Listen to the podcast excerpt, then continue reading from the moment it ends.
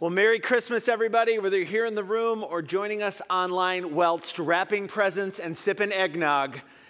That was funny, wasn't it?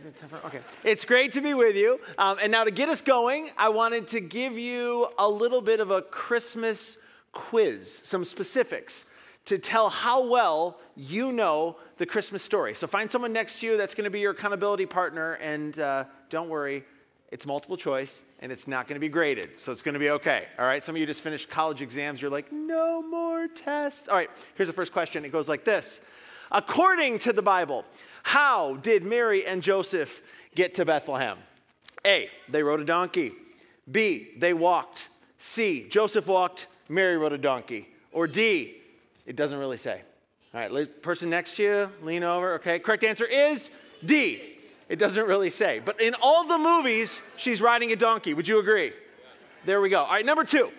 What does the Bible say that the innkeeper said to Mary and Joseph? Was it A, there's no room in the inn? Was it B, I have a stable out you can use? Is it C, both A and B? Or is it D, none of the above? The person next to you, whisper it to him. The correct answer is, in fact, D, none of the above which is awesome because as a child, for some reason, I was always the innkeeper whenever we did a Christmas play. And one day, here I am preparing a lovely Christmas message for all of you wonderful people, and I learned that there is no innkeeper. And so I need to find my old pastor, and we need to have a little chit chat about that. You know what I'm saying? All right, number three goes like this Which animals does the Bible say were present at Jesus' birth? Was it A, cows, sheep, and goats? Was it B, cows, donkeys, and goats? Was it C, only sheep and goats? Or was it D, none of the above? Go ahead and uh, person next to you. You're starting to see where I'm going here, aren't you? It is D, none of the above. Now, it is possible, probably even likely, that there were animals present, but we just don't know. All right, next question. Who was it who saw the star in the east? All right, you're just already guessing. All right, we'll cut to the chase. It was E. All right, but here's the thing a whole bunch of you were thinking, oh, it was the three kings because we sing that song, We Three Kings of Orient Are, right? Well, here's the deal. I went back into the original Greek. No kings, okay? The word is magi, which is a Greek word that we translated directly into English, and it means magicians or astrologers. Just something to talk about while you're having your Christmas deal. All right, next one goes like this. According to the Bible, how many wise men came to see Jesus? Was it A, three, B, six, C, 12, or D, it doesn't say? You're already getting where I'm going, right? Yeah, it actually doesn't really say. But we all know it was three because it was like gold, frankincense, and myrrh, and you can only bring one gift. Okay, it was like a gift exchange thing, and that was the rules. That, all right, yeah. All right, let's go to this next one here. Where did the wise men find Jesus? Was it A, in a manger, B, in a stable, C, in a house, or D, none of the above? Whisper to the person next to you, see how well you know this one. It was, in fact, in a house. Oh, snap, right? All right, here's the deal. When the wise men get there, it's been a period of time, and the text actually reads that Jesus was no longer a baby, he was a boy, and so they went to the house. And so that's the end of our quiz. And you're probably like, this is the weird. If you're visiting, by the way, you're like, what is going on right now? And I appreciate that. But I wanted to start there. There is a, there is a method behind the madness here. To start there, to point out that the way that most of us imagine the details of the first Christmas really wasn't anything like how Mary and Joseph would have experienced that first Christmas. The picture we have is really pretty romanticized. And, and, here's the thing when you consider the historical and cultural context into which that first Christmas took place, you start to see that honestly, that first Christmas would have been confusing, frightening, and even a bit disturbing to the people who were involved. And here's why I say that the characters in the Christmas story that we're so familiar with, they weren't characters in a story, they were people People like you and me, people with plans and dreams and struggles and hopes and questions. People whose lives were dramatically interrupted when they experienced things that would have been as unusual to them as they would be to you or me. But here's the thing I'm convinced that it's actually the emotional messiness of that first Christmas that makes it so compelling and beautiful, and as we'll see, hopeful And with the rest of our time, I actually want to show you what I mean by that. So let me start with this. Just imagine with me what it must have been like for Mary and Joseph on the night of that first Christmas as they held a newborn baby named Jesus. They would have been in a cave like, like this one. Uh, this is a cave uh, in Bethlehem, like as in the Bethlehem in the Bible, just outside of Jerusalem. Um, and, and it would have been nothing like the wooden nativities that adorn coffee tables all over the world. The irony is, I have a friend named Johnny who owns a gift shop in Bethlehem. True story. It's called Johnny's Gift Shop, not very creative name. He sells these intricate olive wood nativities. And I'm like, Johnny, there's not enough wood in and around Bethlehem to make anything significant. And he says, I know, but the tourists love it. Oh, well, anyway, yeah. Um, and he'll ship you one if you want, Johnny's gift shop dot something. Anyway, um, but that night in that cave, holding the baby, Mary would have been completely exhausted. I mean, physically, mentally, and emotionally. Her life had become incredibly complicated since the moment some nine months earlier when an angel had unexpectedly paid her a visit. And that night she learned something. She learned that she had been chosen by God to give birth to the Savior of the world, someone the Old Testament authors and prophets called the Christ or the Anointed One or the Messiah. And she knew that this was the one that her people had been waiting for for hundreds of years. And the angel also told her that this baby would be way more than just another baby. Not only would this baby be the Messiah, somehow God Himself would be the baby's father.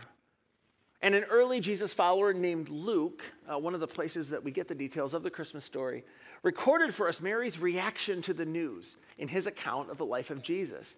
So, like, upon learning of, of God's intentions from the angel, here's what Mary says, and it's beautiful. She says, From now on, all generations will call me blessed.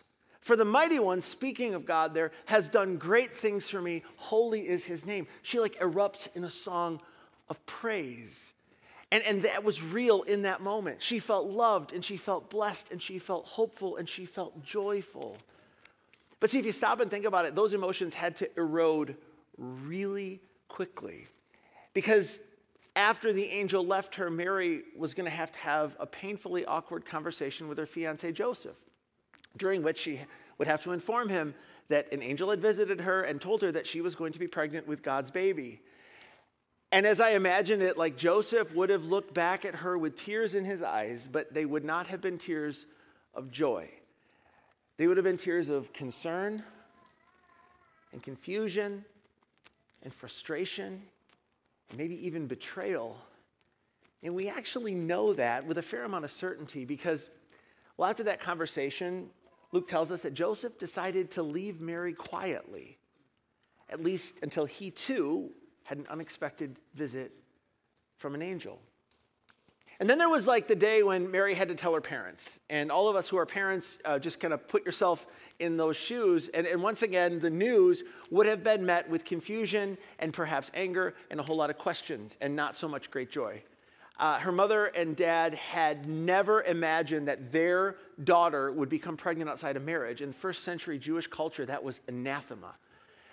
And that reality that you just weren't supposed to have that happen as a young Jewish girl would have been all too real for Mary as she was forced to endure the judgmental stares of her neighbors as her belly steadily grew. As best we can tell, um, there were less than 400 people living in Nazareth. That's the village uh, where Mary and Joseph were living when the angel had visited them, which meant that everyone knew everyone and everyone knew everyone's business, and Mary would have been the subject of countless rumors and conversations. And, and then, like, came the day near the end of the pregnancy when Mary learned that a man named Caesar Augustus, who was the Roman emperor at the time, had issued a decree that a census be taken of the entire Roman world, which meant, practically speaking, that Joseph, her wonderful husband had to travel some 90 miles to his ancestral hometown, a little shepherd's village just outside of Jerusalem called Bethlehem. And as it turns out, when this news is read, Joseph is pretty good at math, and he quickly realized that because of the timing of the census, he might miss the birth of the baby. And apparently, Mary figured that out too and informed Joseph that he would not be missing the birth of the baby.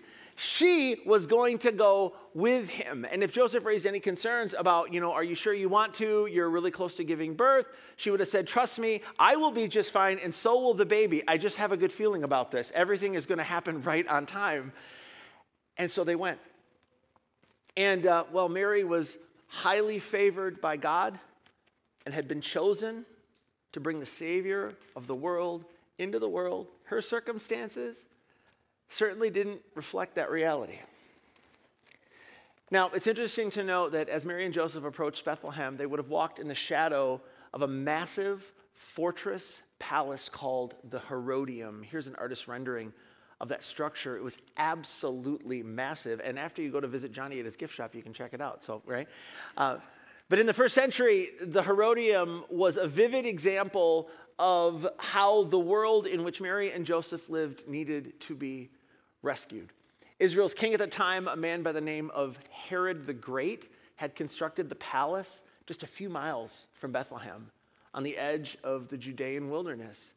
And the Herodium represented power and control and influence, like the exact opposite of what Mary and Joseph would have felt that day. Like, I wonder if, as he was walking by, Joseph looks up to the structure and thought something like, God, I, I don't know how, but I think you made a mistake. I mean, you, you could have asked anyone to raise your son. He could have been born into wealth and, and privilege and a family of influence. He could have lived like there. But you chose us. It makes no sense. We have nothing we can offer, nothing. We are nothing.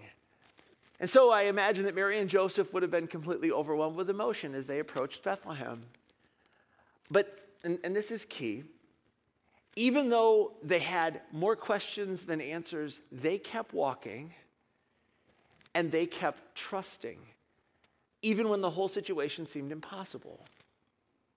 And that was before the moment that they, um, after they reached the city, where they knocked on the door of Joseph's family home and found themselves in yet another awkward conversation. I imagine Joseph standing in front of Mary and the door opening, and Joseph looking his grandfather in the eye, and the grandfather informing Joseph that they had heard about the pregnancy. And they had heard how it happened outside of marriage. And Joseph learns, and Mary behind him, that the family wanted nothing to do with it. I imagine Joseph's grandfather looking him straight in the eye and saying something like, You're not having that baby with that girl in this home. Like she's ruined your reputation. She will not destroy ours. You have that baby out where it belongs, out with the animals. And so, like a short time before that first Christmas, Joseph and Mary find themselves walking up a hill to a cave where lambs, some of whom are raised to be sacrificed at the temple in Jerusalem, were born. Jerusalem is only five miles from Bethlehem. Anyway, as, as I imagine it, um, as they enter the cave, like the smell from the manure that covered the floor would have been unbearable. And there would have been like soot on the cave ceiling from generations of shepherds' fires, and it would have been dark inside, and it would have been dirty. And as Joseph entered the cave, I, I can only imagine something you know that flashes through his mind, like, okay, this is the place. This is the place that God has chosen for Mary to go into labor and to deliver his son, the Messiah, the Christ, the rescuer, the Savior of the world. It just doesn't make any sense. And then came the chaos of labor and delivery. And, and after that, and, and sort of Mary resting with, with baby Jesus in her arms, I imagine Joseph looking out the cave at the night sky and whispering a prayer to God that just began with one powerful word Why? Like, God, why why all of a sudden does it feel like you've abandoned us? Uh, and, and why does nobody seem to believe us? And why will nobody help us? Like, God, you can do anything, so why don't you do something? I mean, like, no one other than us even knows that Jesus was born. Couldn't you at least tell somebody? That would be a start. And as I imagine it in that moment, Joseph's eyes drop to the horizon and come to rest on a few small figures who are slowly approaching the cave because, as it turns out, God has told a few somebodies that Jesus had been born, but they weren't the somebodies anybody would be expecting. In an account of the life of Jesus, Luke records the moment earlier that evening when these unlikely characters learned the news. He described it this way He said, And there were shepherds living out in the fields nearby, keeping watch over their flocks at night. And if we're honest, when most of us like envision a shepherd, I mean, if you said to me, what's a shepherd look like before I did the study, I would have thought something like Gandalf from Lord of the Rings. Are you with me? Yeah, you're like, that's a shepherd. He's got like a, his beard game is strong. One of those guys, right? But see, shepherds in the first century wouldn't have had beards. Like even today, shepherds in the Middle East are between like 9 and 12 years old. This is the work of children. And many of them are poor, and some of them are even homeless. And so, for these shepherd boys, the night Jesus was born began pretty much like every other night. They're just sort of hanging out with their sheep until the moment when the normalcy was disrupted in a way that they would never forget. Here's what Luke tells us He says, An angel of the Lord appeared to them and the glory of the Lord shone around them, and they were terrified. And every time angels show up in the text, if you're reading it carefully, everybody's terrified, which makes sense. And then the next thing the angel always says is the same thing. They say, the angel said, Do not be afraid, right?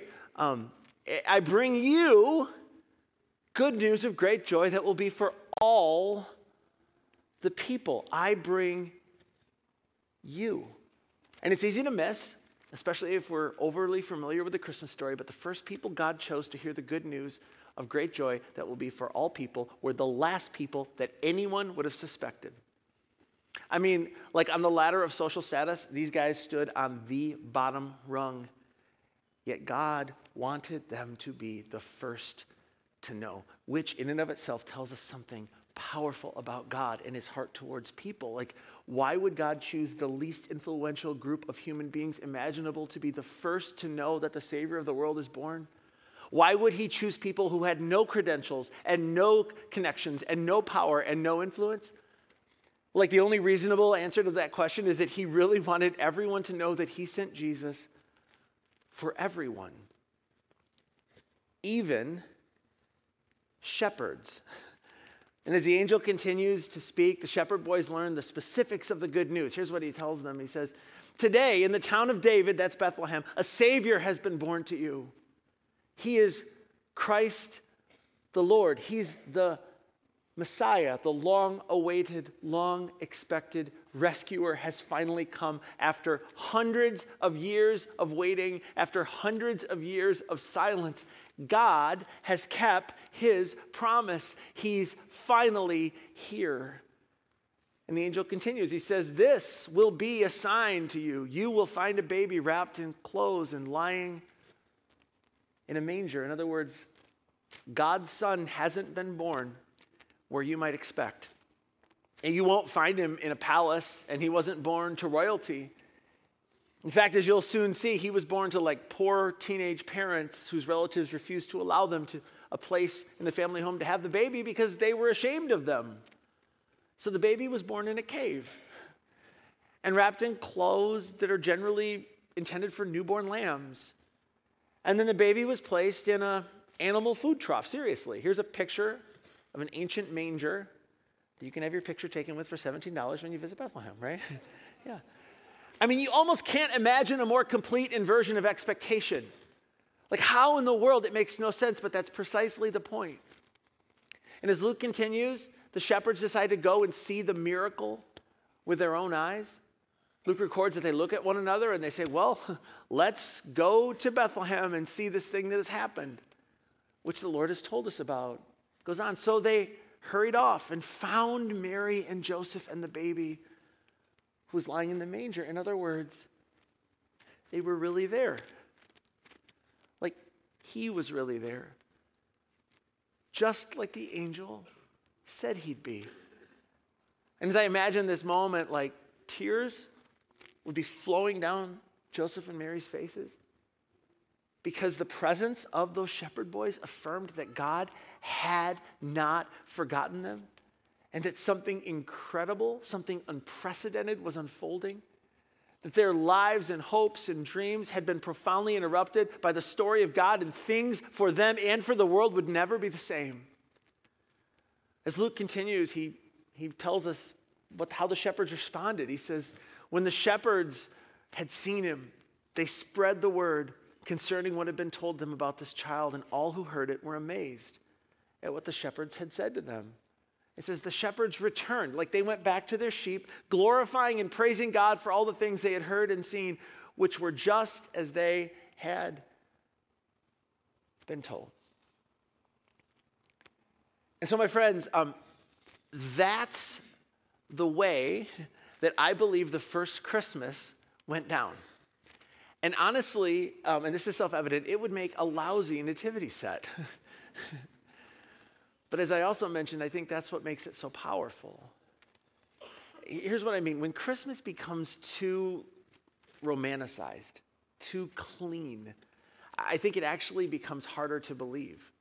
It can start to feel too much like a story and not enough like history. But as we've just seen, the authors of those accounts of Jesus' life record a narrative that was absolutely full of grit and dirt and struggle and fear and hope. Because the first Christmas was a story full of grit and dirt and struggle and fear and hope. But here's the thing it was also good news of great joy for all people. And it was a powerful reminder to us today that in spite of the adversity that we face from time to time in this life that God still loves us. And even when He doesn't immediately rescue us from our challenging situations, we can trust that He still keeps His promises. And we can keep moving forward, just like Mary and Joseph kept moving forward, one step at a time, carrying their questions and concerns and doubts with them, but with the knowledge that God is with us, that God is for us, and that He is ahead of us ultimately telling a good story with our lives, even if the story that he's telling has challenging chapters in it. And that, honestly, that's cause for hope. Hope that can empower us to keep putting one foot in front of the other. Hope that reminds us that God is still at work behind the scenes in our lives, even when things don't make sense.